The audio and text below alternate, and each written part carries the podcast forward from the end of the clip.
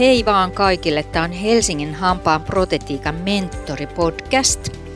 Ja tänään täällä on vieraana Pauli Varpavaara. Hei vaan Pauli. Äh, hei vaan Kaija. Tervetuloa ja kiitos, että pääsit tulemaan tänne, tänne mentoripodcastiin.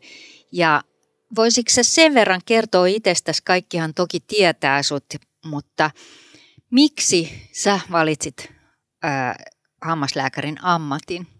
Ensinnäkin kiitos Kaija sinulle, että kutsuit minut tämmöiseen mieluiseen tehtävään tänne podcastia tekemään. Minä olen hammasteknikko peruskoulutukselta ja hammasteknikon ammatista oli luonteva jatko sitten jatkaa opintoja hammaslääkäriksi. Ei ole yötyötä eikä ole päivystyksiä ja hammaslääkäri saa tehdä käsillä näkyvää ja itsenäistä ja ihmisläheistä ja luovaa työtä. Se oli hienosti määritelty. Mitäs Pauli, minkälainen muisto sulla on siitä sun opiskeluajoista, kun sä opiskelit hammaslääkäriksi? Ää, muistot ovat hampaa-opiskeluajalta huiman kutkuttavan mukavia. Elämä oli silloin helppoa, oli paljon vapaata aikaa tehdä kaikkea kivaa ja jotenkin oli rahaakin käytettäväksi. En tiedä mistä sitä sitten tuli, mutta ehkä kulutkin olivat pienet silloin. Niin. Ja silloin tota, siellä sen aikaisella klinikalla, niin siellä oli hyvin tämmöiset selkeät säännöt, mitä tehdään, mitä saa tehdä ja mitä pitää tehdä. Hyvät opettajat ovat jääneet sieltä mieleen erityisesti protetiikassa. Älä sano muassa, mitään, kuule Pauli. keskustelujohtaja Kaijakin oli siellä silloin jo minunkin opettajani ja Timo Närhi oli muun muassa minun assistentti, nykyinen professori, protetiikan professori. Ja mm. opettajat oli silloin aikamoisia auktoriteetteja, joita suuresti kunnioitettiin. Mm. Hammashoitajat jopa teitittelivät kandidaatteja. Kandidaatikki olivat silloin jo jotakin. Niin, oi niitä aikoja.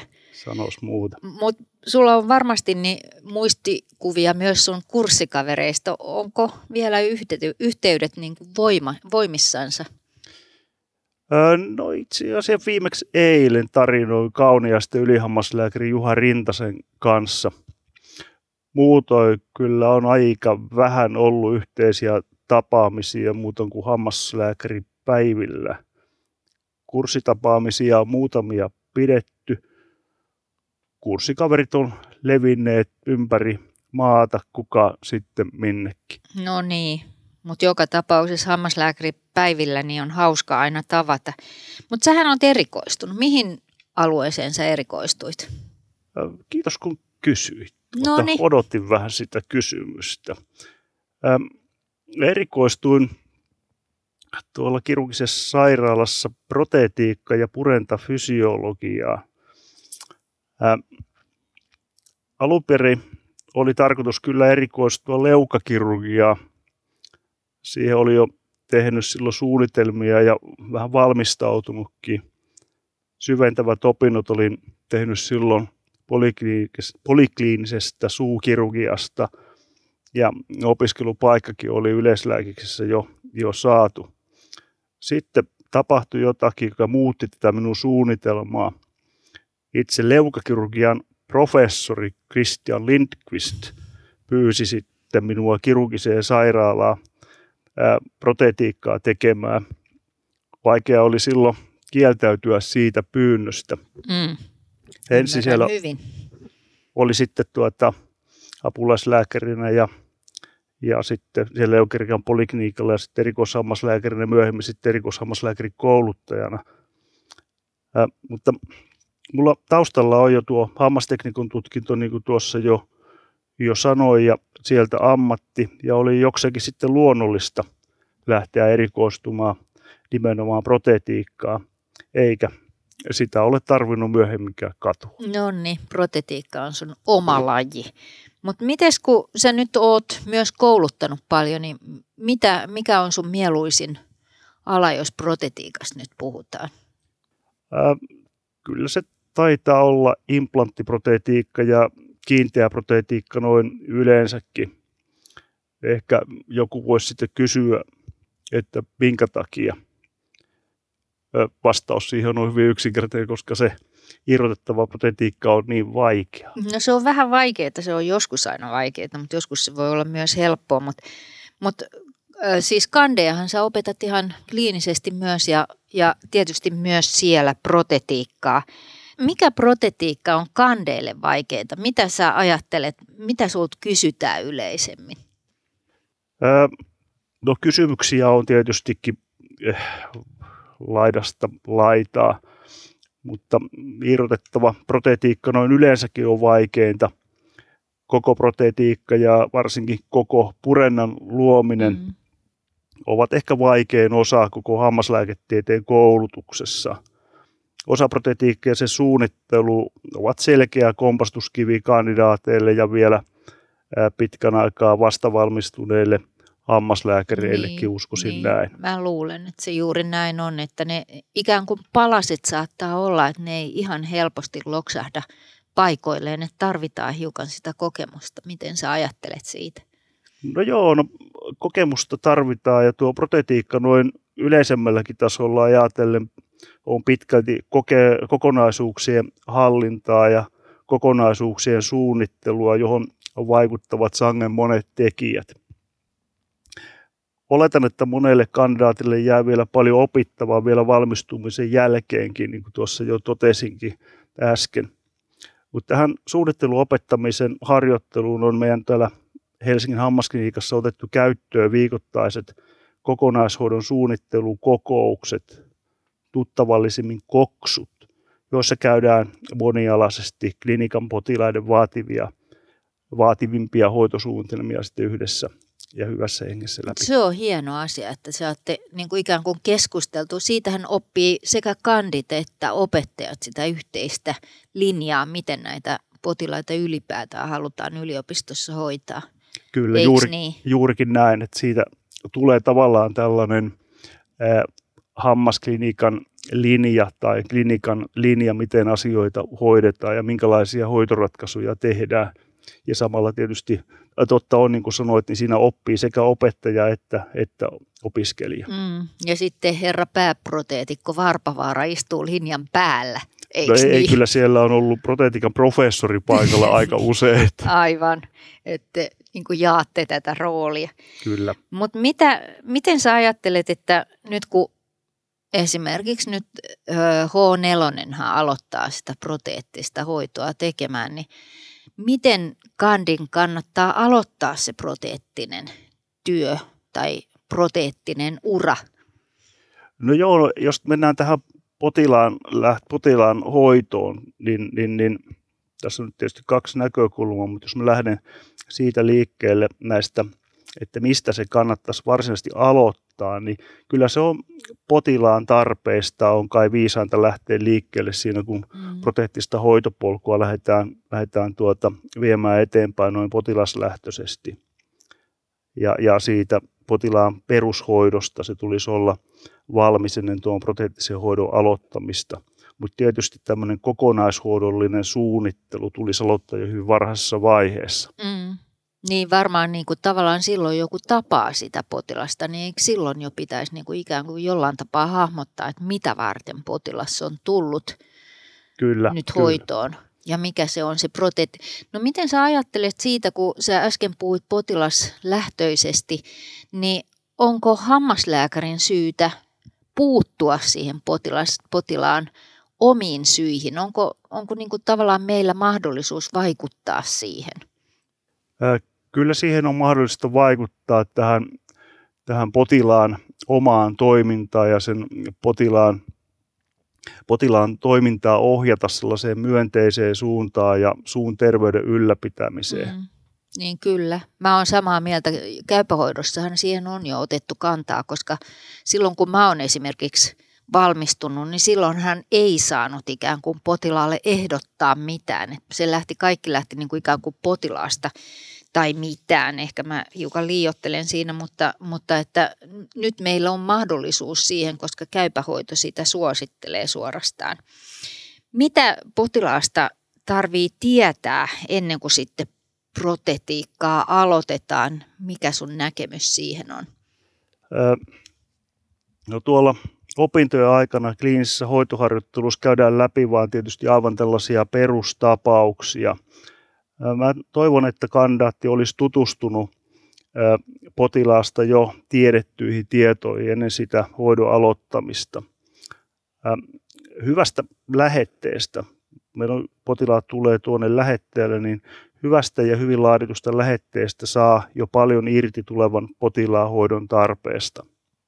Tämän perusteella kannattaakin kandidaatin sitten lähteä muistelemaan niitä asioita, mitä luennolla ja taitopajassa on opetettu siitä tulevasta mahdollisesta hoidosta. Niin, eli, eli sanoiko se silleen, tarkoitatko sitä, että kandin olisi hyvä niin kuin ikään kuin kerrata sitä teoriaa, varsinkin sen jälkeen, kun tiedetään, että mitä, mitä potilaalle on suunniteltu, niin kerrata sitä, että – että mitä siellä sanotaan niissä teorioissa.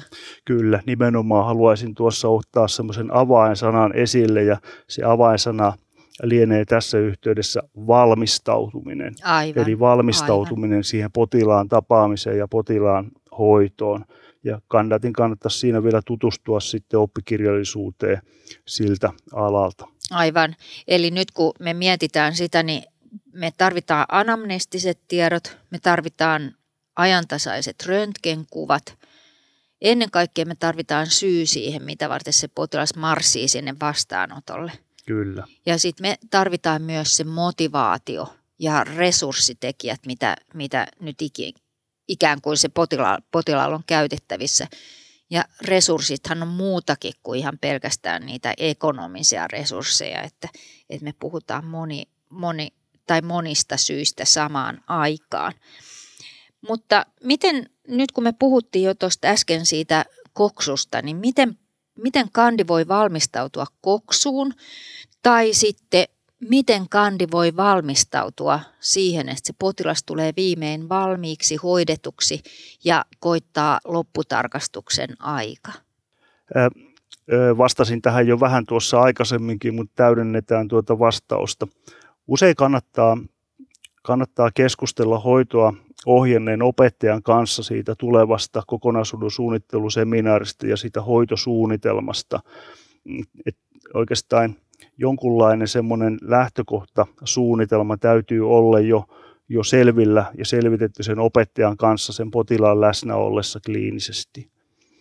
Opettaja auttaa ja on, on tukena siinä hoidossa ja hoidon suunnittelussa ja myös siellä kokonaisuuden suunnittelukokouksessa. Epäimättä. Kyllä joo, varmaan, varmaan juuri näin ja sitten se ikään kuin se proteettinen hoito, sehän on jonkinlaista tiimityötä, että siellä salissa, eikö totta, että kandi on yksi osa sitä tiimiä. Kyllä, se on juuri näin. Siihen sisältyy sitten hyvin monet tekijät tähän hoidon toteuttamiseen. Siinä on, on tietysti potilas ihan keskeisessä roolissa ja, ja kandidaatti oppijana, opettaja on sitten ohjaajana ja potilas on, joka saa sen, sen hoidon siellä. Siihen liittyy sitten hoitohenkilökunta ja myös hammaslaboratorion palvelut. Niin, Hammaslä- hammaslaboratorion palvelu tai osaaminen on kyllä aika keskiössä.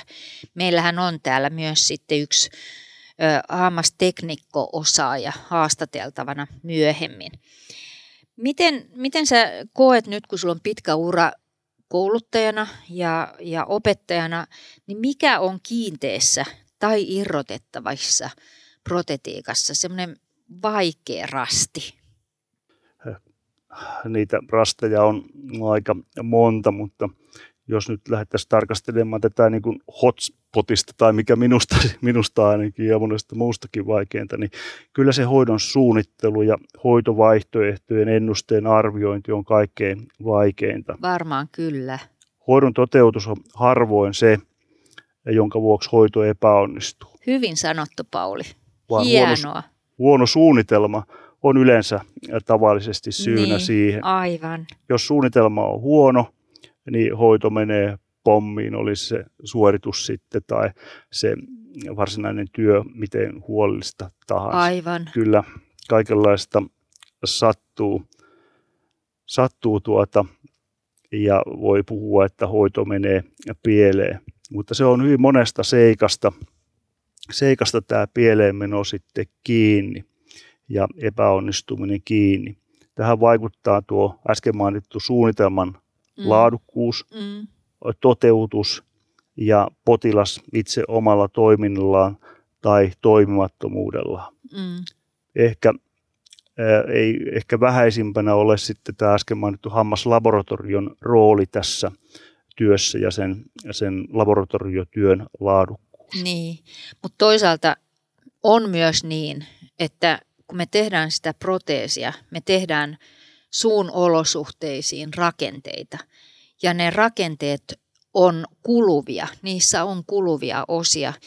Ja se, että se menee ikään kuin pieleen lainausmerkeissä, niin se ei välttämättä tule juuri siinä hetkessä ja heti esille, vaan se kestää huomattavan kauan aikaa, että, että se ilmiintyy sieltä. Mutta että, että näitä, tämä protetiikka on sellainen laji kuitenkin, että asioita voi korjata ja, ja tilanteita voi muuttaa. Mutta mitä jos tämmöistä tapahtuu, miten sä ajattelet, että onks, mikä on Kandin vastuu siinä? Onko Kandin vastuussa? Hänhän on oppimana, oppimassa siellä tätä tekemistä, eli, eli miten sä ajattelet sen? Mm, ensinnäkin tuo sana ilmiintyä, niin se on mm. aivan ihana sana. Mm. Eli minkälainen rooli kandidaatilla on ja mikä on potilaan rooli, niin potilaan tulee seurata hänelle annettuja ohjeita suun ja jäännöshampaiston hoidosta. Hammaslääkäri ei voi tulla sinne potilaan kotiin harjaamaan hampaita, vaan se on potilaan omaa hoitoa ja hänen vastuullaan olevaa. Kandidaatin vastuulle tulee oikeiden ohjeiden antaminen potilaalle ja potilaan opettaminen huolehtimaan hampaistostaan ja siitä tehdystä proteettisesta työstä ja proteesista. Niin, se on varmaan juuri näin, mutta mehän ei voida mennä sinne kotiin niitä hampaita harjaamaan, että, että se kyllä niin kuin 360 päivää potilaan pitää itse huolehtia siitä hammashygieniastaan ja suun terveys on siltä osin hänen vastuullaan. Voisin vielä tähän lisätä sitten tämä kun puhuttiin äsken tuosta teknisestä rakenteesta, niin luonnollisesti sen proteettisen rakenteen tulee olla sellainen, että potilaan oma hoito on ylipäätään mahdollista. Aivan, se on totta. Eli, eli kandidatin vastuuseen kuuluu luonnollisesti eh, toimia opettajan ohjeiden mukaan ja seurata niitä ja epäselvissä tapauksissa kandidaatin täytyy sitten kysyä neuvoa eikä mm. käydä, käydä tuota sitten itse, sanotaanko näin, sooloilemaan. Se on ihan totta, hyvä Pauli, hyvä huomautus. Siis semmoista proteesia, jota ei voi puhdistaa, ei voi jättää käyttöön. Se on ihan itsestään selvää. Mitä sä ajattelisit, että nyt kun se potilas tulee sinne kandihoitoon, niin, niin, ja se kandi on siinä nyt opiskelijana, niin mikä on hankalaa sille potilaalle? Onko siinä jotain sellaista, mitä sä haluaisit tuoda esille? Niin, tuota, meillähän käy potilaana kaikista ikäryhmistä ihmisiä ja, ja paljon työssä käyviä ihmisiä. Mutta kyllä kai se on tämä potilaan kannalta hankalin, on tuo hoitoaikojen pituus ja, ja niiden kesto per kerta. Ja hoitoajat on yleensä päivisin päivän aikana – ja tiettyinä kellon aikoina tai viikon päivinä tietystikin mm. nämä hoidot tapahtuu mm. silloin, kun hoitoharjoittelu kyseisen vuosikurssin kandidaatilla on yleensä mahdollista. Niin, se on just niin, mutta siis kandihan ei siitä voi ottaa erikseen mitään vastuuta, että se on, potilas tietää, kun hän tulee, että hän tulee opiskelijan hoitoon, eikä asiat suinkaan suju samaan, samalla tavalla kuin jollain tarmokkaalla, tehokkaalla yksityishammaslääkärillä kenties. Kyllä, mutta tietysti, tietysti näitä hankalimpia asioita piti oikein etsimällä mielestä etsiä, että mikä olisi hankalaa sitten potilaalle, kun hän tulee tuonne hyvään hoitoon, mm, niin, niin. Niin, niin nämä nyt tuli ensimmäisenä niin, tässä se on, ka- Siis potilashan saa erittäin hyvää, perusteltua ja kaikella tapaa hyvin, hyvin määriteltyä hammashoitoa, että, että siinä mielessä niin hän on erittäinkin etuoikeutetussa asemassa. Miten Kandin kannattaa nyt harjoitella sitä protetiikkaa? Meillä nyt on olemassa taitopajat ja kaikki muut. Ja nyt sitten, jos rupeaa jännittämään esimerkiksi sen hampaan hiominen, niin miten sä ajattelisit, että miten siihen kannattaa suhtautua?